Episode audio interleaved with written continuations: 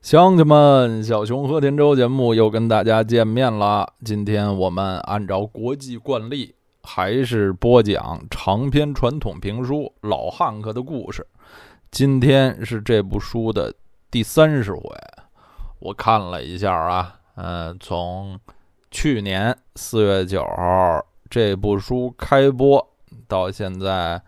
一年半多时间，讲了三十回啊，效率还可以。还可以，闲言碎语不要讲，书归正传。我们的故事现在还停留在一九五一年。一九五一年啊，是老汉克音乐生涯中最辉煌的一年，可以说是他作为一个乡村歌手的巅峰。呃，但是在另一方面来说，也是他作为一个歌手，一个红歌手，一个成功音乐人的最后一年。再往后呢，他就会走下坡路了。老汉克第一次登上 Grand Ole Opry 大 Opry 秀的舞台，我们前面讲过，是一九四九年六月的事儿。到了五一年呢，他已经在大 Opry 上演了一年半了啊，在全美的声望也如日中天。在这个时候呢，他在演出方面就有一个比较明显的变化。如果说在这之前他参加的大型演出啊，这不算他就是自己演的那些在比较小的市场、小的城镇演的那些演出，他参与的那个上得了台牌的体育场级别的大型演出，还是以拼盘演出，尤其是大 Opry 秀组织的拼盘演出为主。但是从五一年往后呢，他因为红了，足够支撑起比较大规模的演出了，就不必再和大 Opry 的这些同事同道们拼盘演出了。这个时候呢，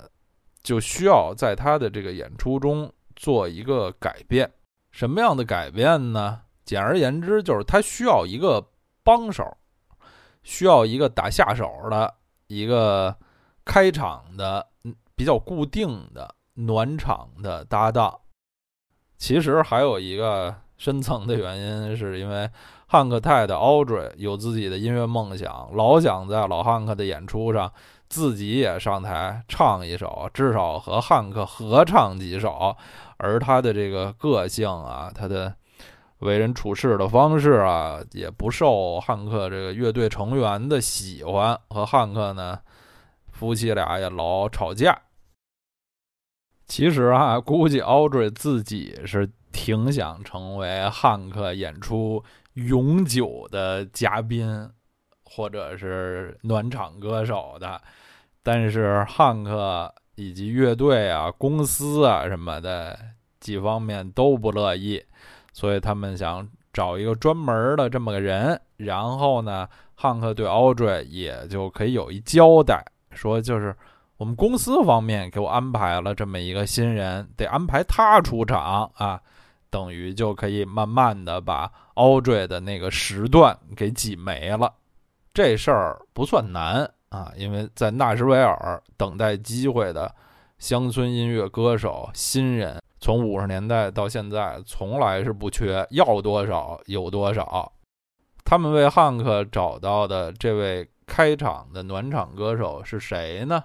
是一个叫 Big Bill Lister 的一个小伙子。哎，我是小伙老师啊。小伙子和汉克其实基本上是同龄人啊，和老汉克一样，都是生于一九二三年。其实他比汉克还大半岁，是一个德州人啊。我们一说德萨斯州人，想都是人高马大，大个儿啊，牛仔气派啊，戴着一个牛仔帽。这个 Big Bill Lister 呢，在很大程度上也符合这种刻板印象。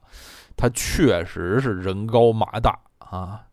高到什么程度呢？首先咱说他的这个名字啊，所谓 Big Bill 大比尔，这肯定是他的外号啊。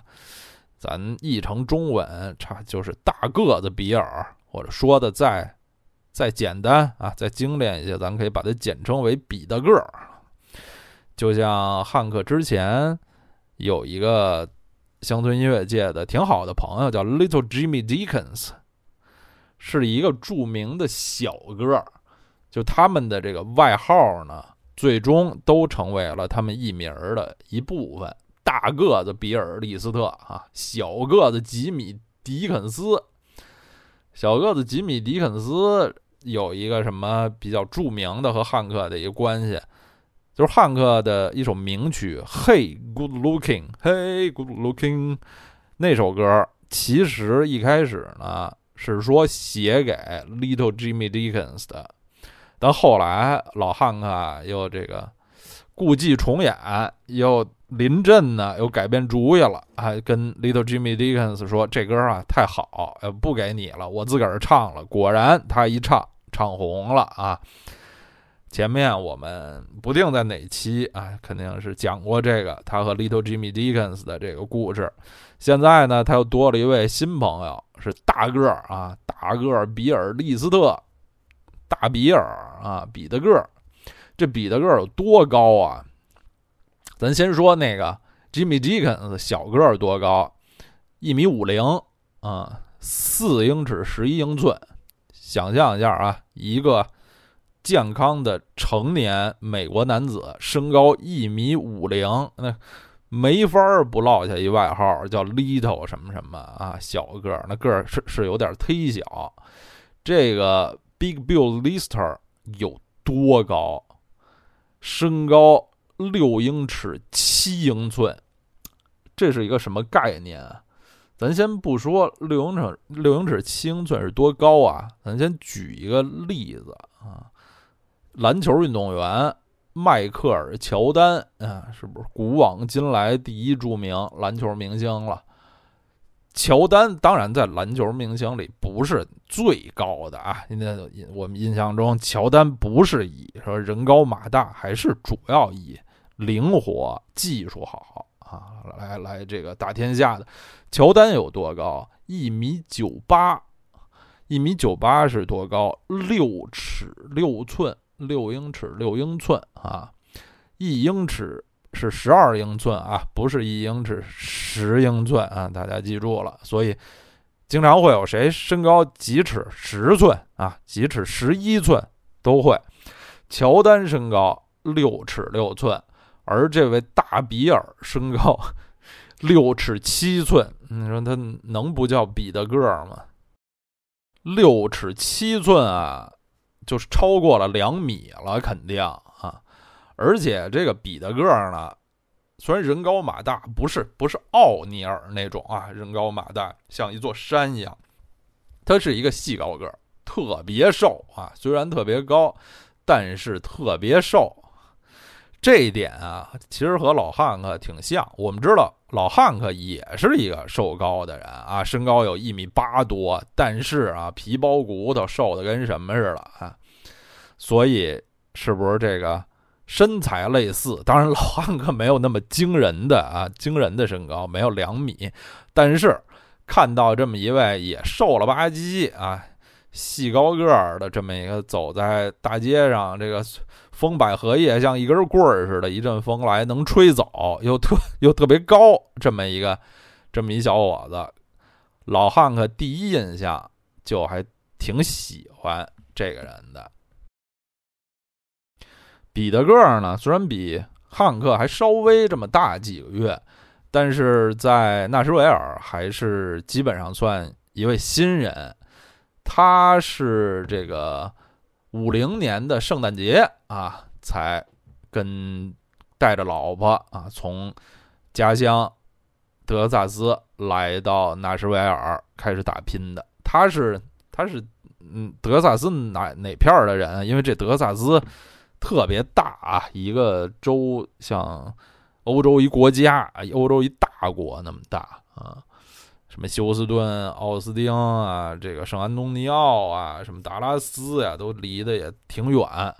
呃，彼得个儿呢是圣安东尼奥那边的人啊，圣安东尼奥马刺队啊，我们当然都非常熟，就是离墨西哥非常近的，也是德克萨斯州的一座大城市。彼得个儿呢就是圣安东尼奥人，他是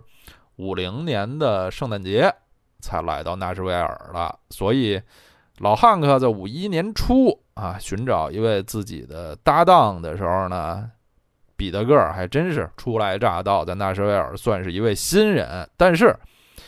他并不是歌唱事业上的新人，他之前呢已经在圣安东尼奥地区，已经在德州打拼了很多年，在当地呢也有一定的名气，有着相当的舞台经验了，在这个行业里啊也多多少少有一些人脉，所以来到纳什维尔不久呢，也和唱片公司签了约，成了一位签约歌手，嗯，并不是完全的无名之辈。他是个不错的歌手，吉他手，所以如果汉克的乐队呢有点什么变故，他还可以帮助汉克演奏啊。青年老师有一句名言，就是一个乐队啊，吉他手是越多越好，从来没有什么我们这乐队吉他太多就不怕啊，再多也不怕。所以老汉克的乐队里多这么一位不错的吉他手，这肯定是好事儿啊。刚才我们说了，这个汉克喜欢他的外形啊，俩人年龄相仿，第一啊，第二呢，他在专业上也过得去啊，专业上也过硬，没问题。然后第三呢，这人啊和老汉克、啊、兴趣相投，他们都喜欢打猎和钓鱼。我们前面说过，这是老汉克非常主要的两大正经兴趣。然后老汉克的第一兴趣恐怕是，呃，这实际上啊，第一兴趣恐怕是艺术啊，恐怕是唱歌、写歌啊，然后就是喝酒。啊，饮酒，然后呢，真的这饮酒不是什么特别光彩的兴趣，然后就是打猎，尤其是钓鱼。这钓鱼比较不费什么体力啊，就在这个湖边、河边一坐。老汉克很爱钓鱼，而这个彼得个儿呢，也喜欢这两件事儿。他俩人呢，有的聊，能玩到一块儿去。除了和老汉克有共同爱好吧，他和乐队里的其他的啊同伴呢也能玩到一块儿去，因为他还有一爱好。嗯，大家猜，这么一个身高两米的圣安东尼奥小伙子，他能有一什么爱好？那就是打篮球啊。汉克虽然自己身体弱啊，不能从事什么体育运动，尤其是剧烈的体育运动，但是他乐队里啊都是一些二十郎当血气方刚的小伙子啊，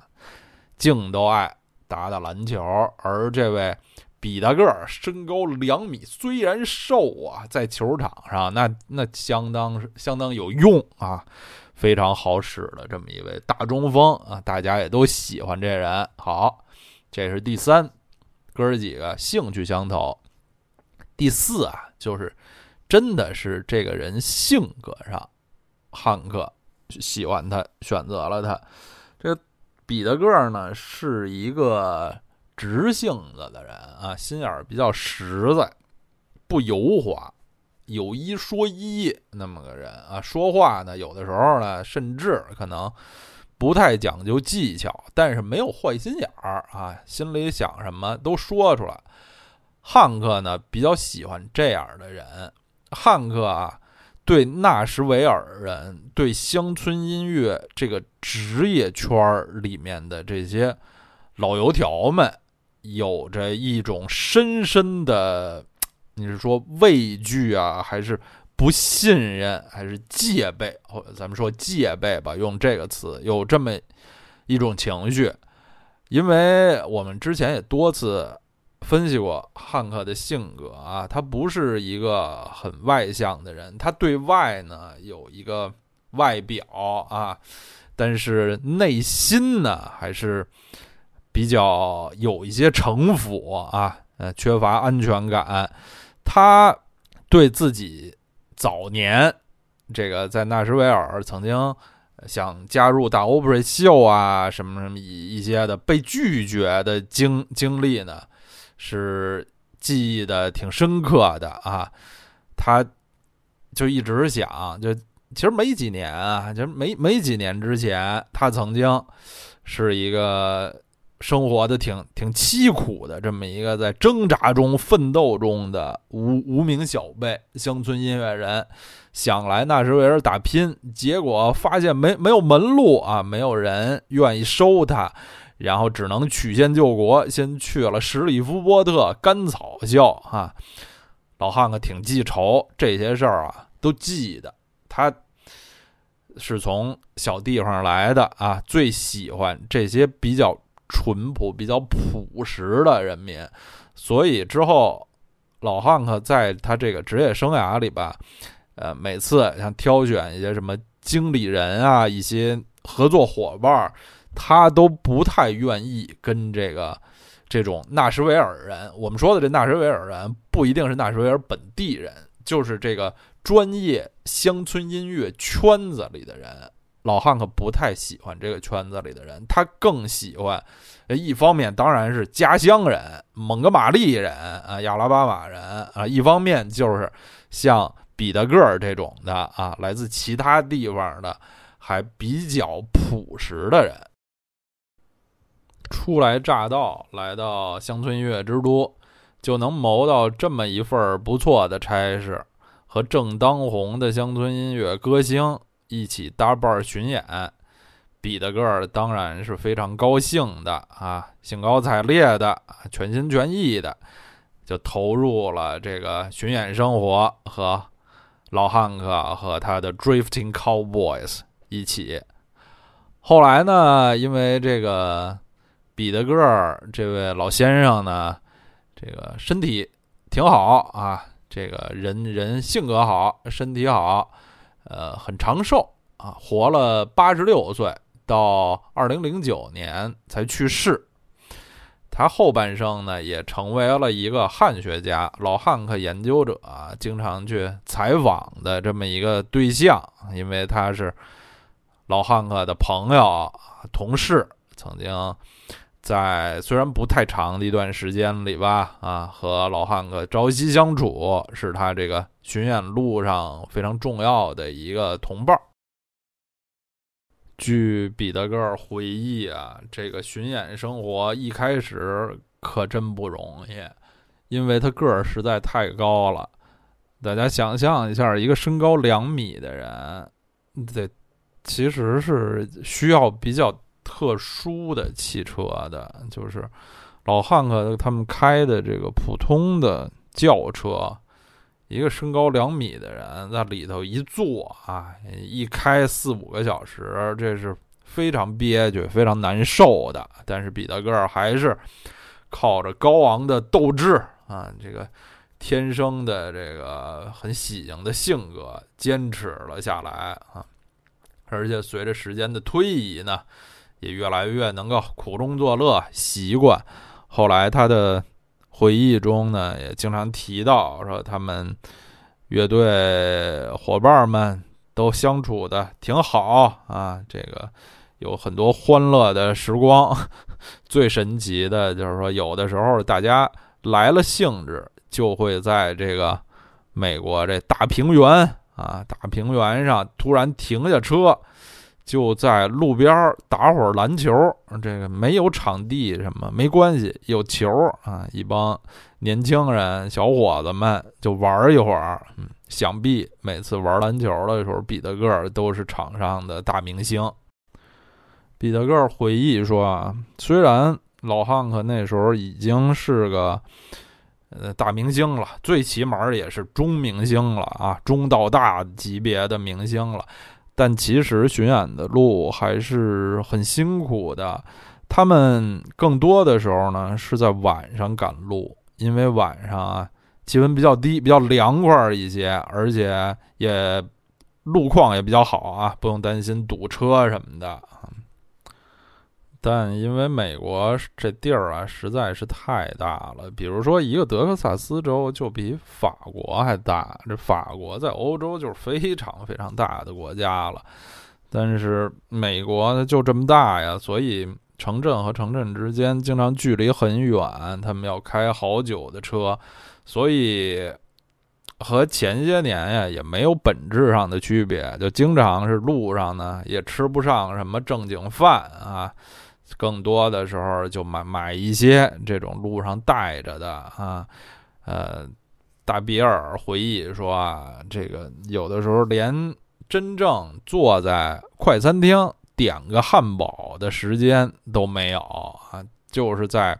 加油站的小卖部买些个这个面包啊、甜甜圈一类的东西。这也让比大个儿很深切的体会到，这明星啊也真不好当呢。比大个儿后来很快发现，做老汉克在巡演路上的副手还有一项比较可怕的任务，就是在老汉克喝的烂醉如泥，整个人啊成为一团烂泥的情况下，要负责照顾他，把他送回家。呃，其实在这个阶段呢，汉克一阵儿一阵儿的啊，本来也是有好有坏啊，还是有好的时候。但是这个巡演时间长了呢，他的这个身体啊、精神啊各方面都会受不了，然后还是会免不了的就开始酗酒。据说呢，在五一年五月有一次啊，在加拿大，就是呃，从美国北部啊，是就五大湖区就去了加拿大了，在渥太华演了一场啊。之后呢，老汉克就逐渐又又开喝了，而且他这时候吧，就是一喝呢就好几天啊，好几天也醒不过来，就是整个整个这个状态是非常可怕的，非常差的。然后呢，好像他那次还曾经在演出中从舞台上摔，至少是摔倒吧，或者是从舞台上摔下来过啊。这对他这个脊椎的这个问题呢，当然又是很不好，肯定又增添了损伤。就是他肯定是演不下去了，不能把这个巡演演完了。那这个公司肯定是啊、呃、有补救的措施吧啊，紧急的派了其他的歌手说能把下面的这个呃部分演完啊，戏比天大，把戏演完。而老汉克呢，那那就不行，说这个情况不太好，那就得回家了。把他送回家的这个艰巨的任务就落在了比大个儿的肩上。后来比大个儿就回忆说，他那次啊就从北往南开车带着这么一个半死不活、时常人事不省的人，开着车穿州过府啊，一路上担惊受怕。说这老汉克这人吧，真是哎呀也没法说。说有一次他在什么底特律附近啊，那个停下车加个油什么的，然后哎出去这个结账去啊，因为这个五零年嘛，那哪有什么现在的这个呃加油站信用卡、啊、这个自动结账什么的，都得去小屋里结账嘛，去付钱去。一回来，哎呦回来一看车怎么空了，老汉克没了，然后没费多大劲，就在几条马路以外最近的一个酒吧里发现人已经在那儿喝了几杯了啊，然后他得赶快又帮老汉克结了账，给他扛回车上去。这一路啊，反正是夜茫茫路漫漫，好不容易说有一天的凌晨了啊，四五点钟到了纳什维尔的郊外啊，彼得哥给这汉克家，就是给 Audrey 啊打电话。就说汉克又又情况不太好，你在家里啊做点准备啊，做点准备，我给他送回去。然后说奥瑞呢非常的悲愤啊，非常的生气，说哎呀那那孙子又喝酒，你别把他弄回来，反正就不我不许他回来啊，给他弄哪儿去也别给我弄回家。彼得个一听说，哎呦，这咋办啊？然后就给公司的人打电话，公司就说，哎，你你先把他送到一个那个相熟的医院去啊，送到那医院去，然后然后咱们再再说后以后的事儿。后来啊，根据老汉克的这个病历显示，呃，在纳什维尔的这医医院可能没住两天，然后他就被转院送到了路易斯安那州十里夫波特啊，这个十里铺啊，当当初呃表演甘草秀的这个故地故地重游，送到十里夫波特，这里有一个叫北路易斯安那疗养院的这么一家机构啊，也不知道为什么就给就给送到这儿来了，然后给他进行了全面的体检啊什么的，发现呃老汉克的这个天生的啊脊椎方面的毛病是愈发的恶化了，已经到了这个比较比较糟糕的程度了啊。然后老汉克就住了三天院，然后出院的时候呢，已经是得带上一个后背啊，得带一个支架啊，就是呃腰和这个骶骨方面啊，这个脊椎呃骶骨方面需要带一个支架。这个支架不是不是什么心脏支架啊，什么体内的做手术，这就是一个体外带的，这么相当于一个呃铁背心儿的那么一个东西。呃，因为这半个多世纪以前，当时的这这种支架，据说是用不锈钢和皮子做的，那肯定是非常硬，相当的不舒适的。而且美国南方啊，天气经常非常炎热啊，老汉克带着这么一个东西肯定是非常不舒服的。他的脊椎这方面健康情况的恶化呢，还带来了一个结果，就是一个人的这个脊椎这样了，坐车长途乘坐汽车颠簸什么的，肯定是非常难受，或者说就就不太可能了。所以在此后的时间啊，老汉克在巡演的时候，只要有可能，他会尽量多的坐飞机，尤其是就是从 A 点到 B 点，如最远的那么那么一程的时候，他会尽量选择坐飞机，然后中间呢比较近的这 A、B、C 地儿，那也没有航线啊或者什么的。就就只能坐车，但是已经是需要尽量的避免长途坐汽车了。带上支架以后，老汉克回家休养了几天，情况稍微好一点，他就又进了录音室开始录音。这回呢是录了几首他的漂泊者卢克这个身份的歌曲，或者说是配乐诗朗诵啊歌曲，其中就有一首是我们曾经在老汉克的故事第六期介绍过他的配乐诗朗诵 I dreamed about mama last night， 昨天晚上我梦见了妈妈啊，就是在这一个他恢复的阶段录制的。咱们说回呃 Big Bill Lister 彼得个，这位同志在老汉克的人生中呢，其实就出现了这么一年，一九五一年啊年初，他成为老汉克巡演的副手，而到了年底呢，他就基本上退出了音乐界。其实像这样的例子肯定啊，在世界各地也不知道有多少，就是有些歌手他们没有那么大的雄心啊，也没有那么大的毅力，这个在演艺界啊努力了一段时间以后，就是感觉啊感觉不好，感觉不适合自己，或者是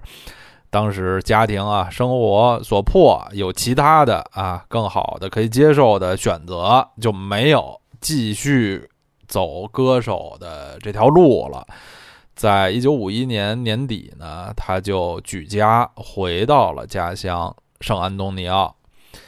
呃，在这期间呢，在这一年里，我们前面说过，他也是有唱片约的歌手，他也录制过几首单曲，但是销量啊什么的，商业表现啊都很糟糕啊。然后在年中八月的时候呢，他曾经啊找到老汉克，希望呢老汉克给他一首歌。嗯，老汉克还是呃把自己的一些歌呢也是。呃，给其他的歌手唱。不过啊，老汉克是一挺贼的人啊。一般他最好的歌曲，他知道哪些好，他又不傻，他写出来觉得最好的，他都留给自己唱。所以分给其他的乡村歌手唱的吧，基本上是他作品里头那个档次呃质量啊比较低的一些啊。呃，像我们前面说过，他写了一首 Hey Good Looking， 本来是想给 Little Jimmy Dickens， 然后一看觉得太好，结果又不给了，自己唱了。这回呢，这个彼得个儿找上来，老汉克就还是态度非常好啊，拍着胸脯就说：“行行，我这儿正好有一首，我觉得挺适合你的啊，这这首歌倍儿棒，给你了啊。”老汉克给。呃，彼得个的这首歌曲呢，叫 There's a tear in my beer，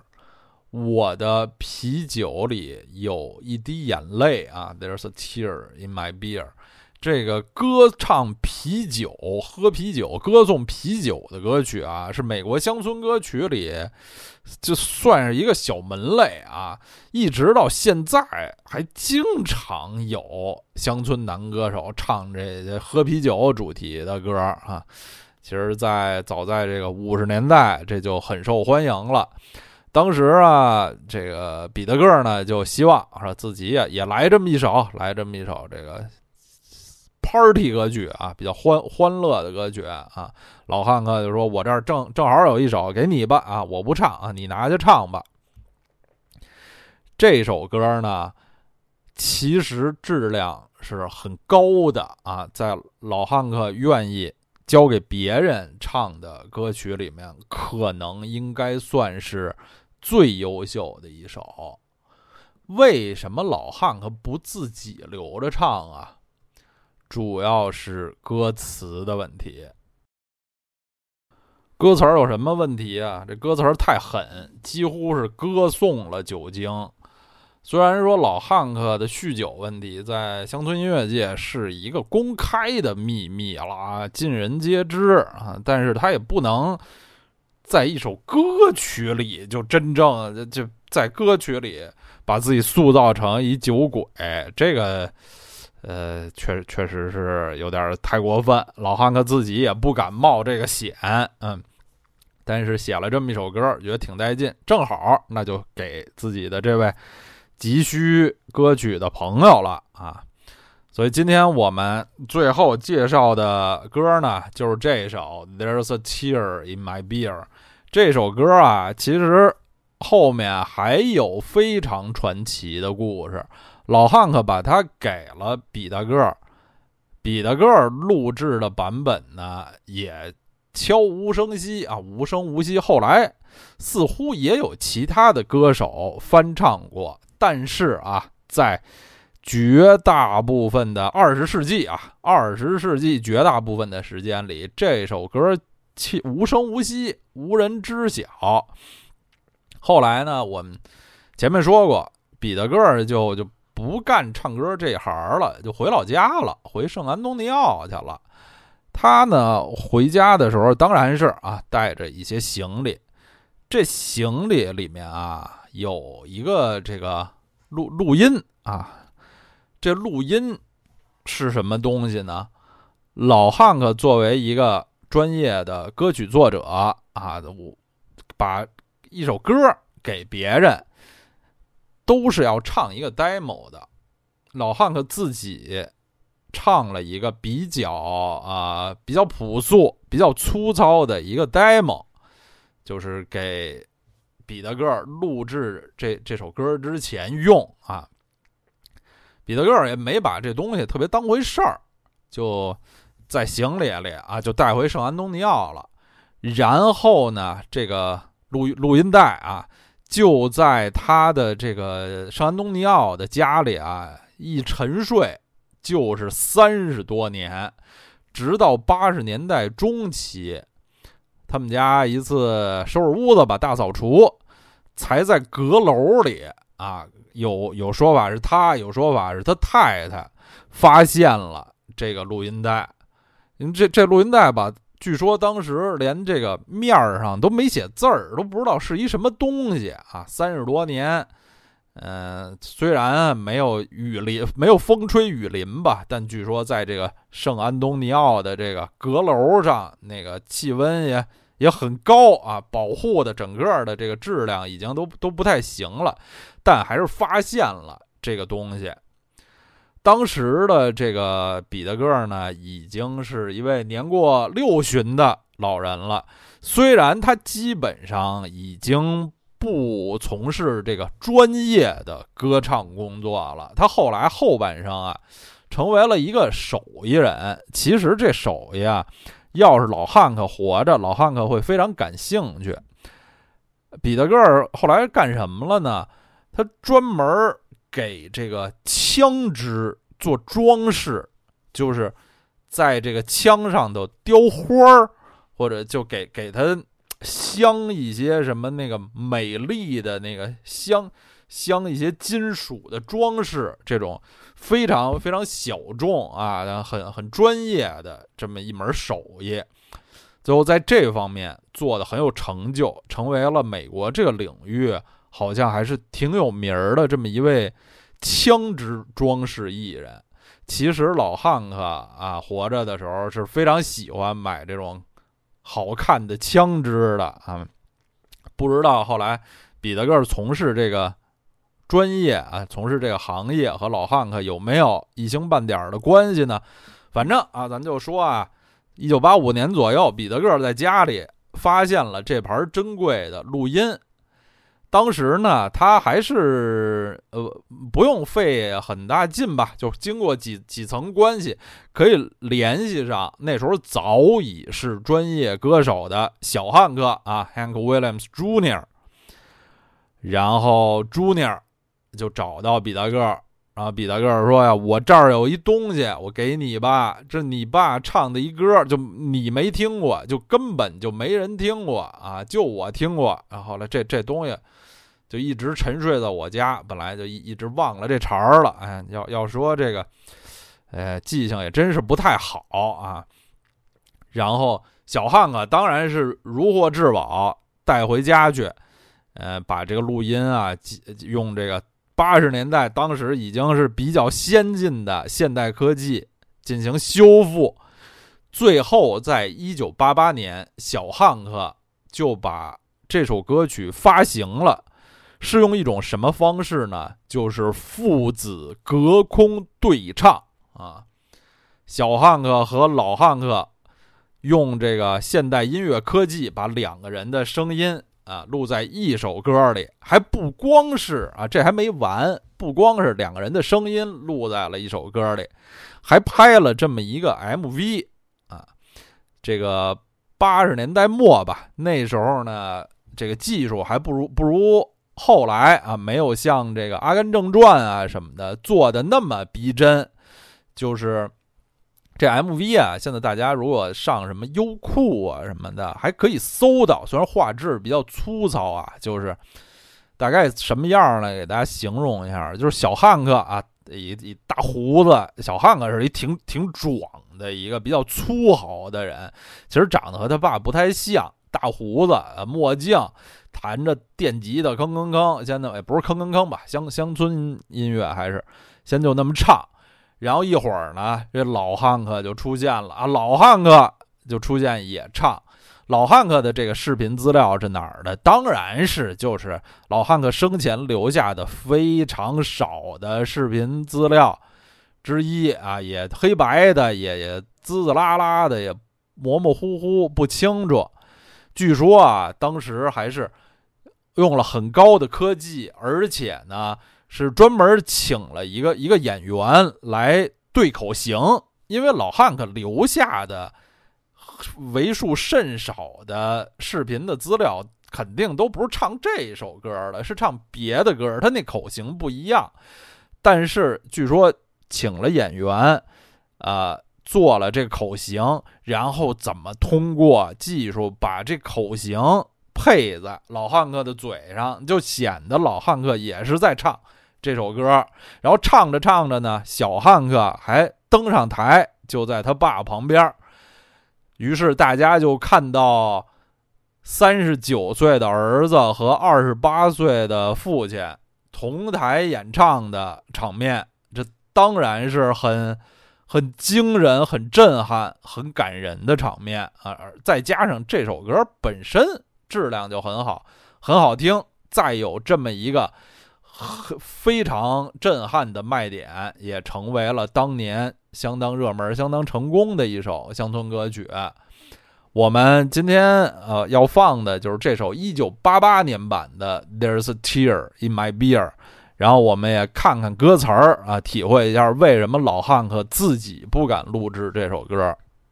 歌中唱到 There's a tear in my beer Cause I'm crying for you dear You are on my lonely mind，我的酒杯里有一滴泪，因为我在为你哭泣啊！你在我孤独的心上。Into these last nine beers, I have shed a million tears. You are on my lonely mind. 在刚才啊，我已经喝了九杯了，我已经这个流下了这个一百万滴眼泪啊。I'm gonna keep drinking until I'm petrified.And then maybe these tears will leave my eyes. 我要一直喝下去，一直喝到我整个人都石化了啊，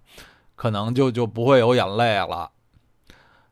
There's a tear in my beer, 'cause I'm crying for you, dear. You are on my lonely mind. 就再再唱一遍。然后 Last night I walked the floor, and the night before you are on my lonely mind.It seems my life is through and I'm so doggone blue. You are on my lonely mind. 昨晚上啊，我这个走过我们曾经什么一起生活的屋子吧，就就那感觉啊，就感觉我的这个生活啊已经结束了，我我这辈子已经完蛋了啊，我真是特别悲惨啊，非常的忧郁啊。I'm gonna keep drinking till I can't move at all, and then maybe my heart won't hurt me so. 我要一直喝喝喝，直到我连一根脚趾头都动不了了。呃，那时候我的心可能就不会这么痛了。There's a tear in my beer, 'cause I'm crying for you, dear. You are on my lonely mind. 呃，再又唱一遍啊。最后一段 Lord, I've tried and I've tried, but my tears I can't hide. You are on my lonely mind. 上帝啊，我我努力了，我无数次的这个试着想想想改变啊，但是我这个呃眼泪啊不能隐藏我的悲痛啊，你永远在我心上。All these blues that I've found have really got me down. You are on my lonely mind.就是我听的这些布鲁斯啊，越听越悲伤啊。I'm gonna keep drinking till I can't even think, 'cause in the last week I ain't slept a wink. 我要一直喝呀喝呀喝，直到我失去思考的能力，因为上个礼拜整个礼拜我是就没合眼，就没睡过觉。There's a tear in my beer, 'cause I'm crying for you, dear. You are on my lonely mind. 呃，再重复一遍，我的酒杯里有一滴泪，因为我在为你落泪啊。这歌词啊，老汉克的这歌词啊，真是又押韵又上口，这真是惨的一塌糊涂啊！真是，怪不得他不能唱呢。这这描写了一个一个这个要喝死的人啊。还是那句话啊，文艺作品里头描写的这种这个场面啊，这种状况啊，都是非常极端的，大家千万不要学习啊，里面的这个情感是非常不健康的，自暴自弃啊，还大家还可以去听一听自暴自弃啊，自暴自弃也非常好啊，自暴自弃也不是鼓励大家自暴自弃，大家还是要爱自己的啊，这歌听听去就完了啊，唱的惨，我们还是要高高兴兴的。像老汉克、小汉克这种父子天人隔空合唱啊，可能更有名的一首啊，是一九九一年那首美国女歌手 Natalie Cole 和她去世多年的更著名的父亲 Nat King Cole 隔空对唱一首特别温柔的歌曲，叫 Unforgettable Unforgettable In every way 什么什么的，肯定的无数人大家都听过啊，也是这么一首利用这个现代录音技术显得是一个在世的人和一个已经去天堂的人合唱的一首歌，效果当然是非常棒的。这首 Unforgettable 在次年的格莱美也是啊，我记得得了一大堆的奖。在节目的最后啊，要再次怀念前两天驾鹤归西的金庸先生，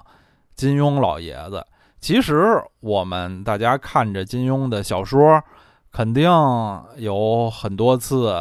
这个午夜梦回，把自己想象为书中的人物，将自己带入到里面那个神奇的武侠世界。我觉得这种行为的精神内核，就跟这个小汉克和老汉克父子 Natalie Cole 和 Nat King Cole 父女这种隔空对唱啊，这精神内核没什么区别，也很好啊。感谢金庸先生啊，再次感谢金庸先生给我们带来那么多美好的永恒的精神食粮。好，呃，我们下期再见。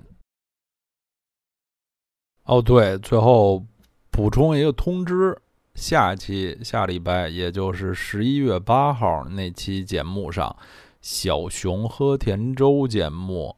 会有一个变化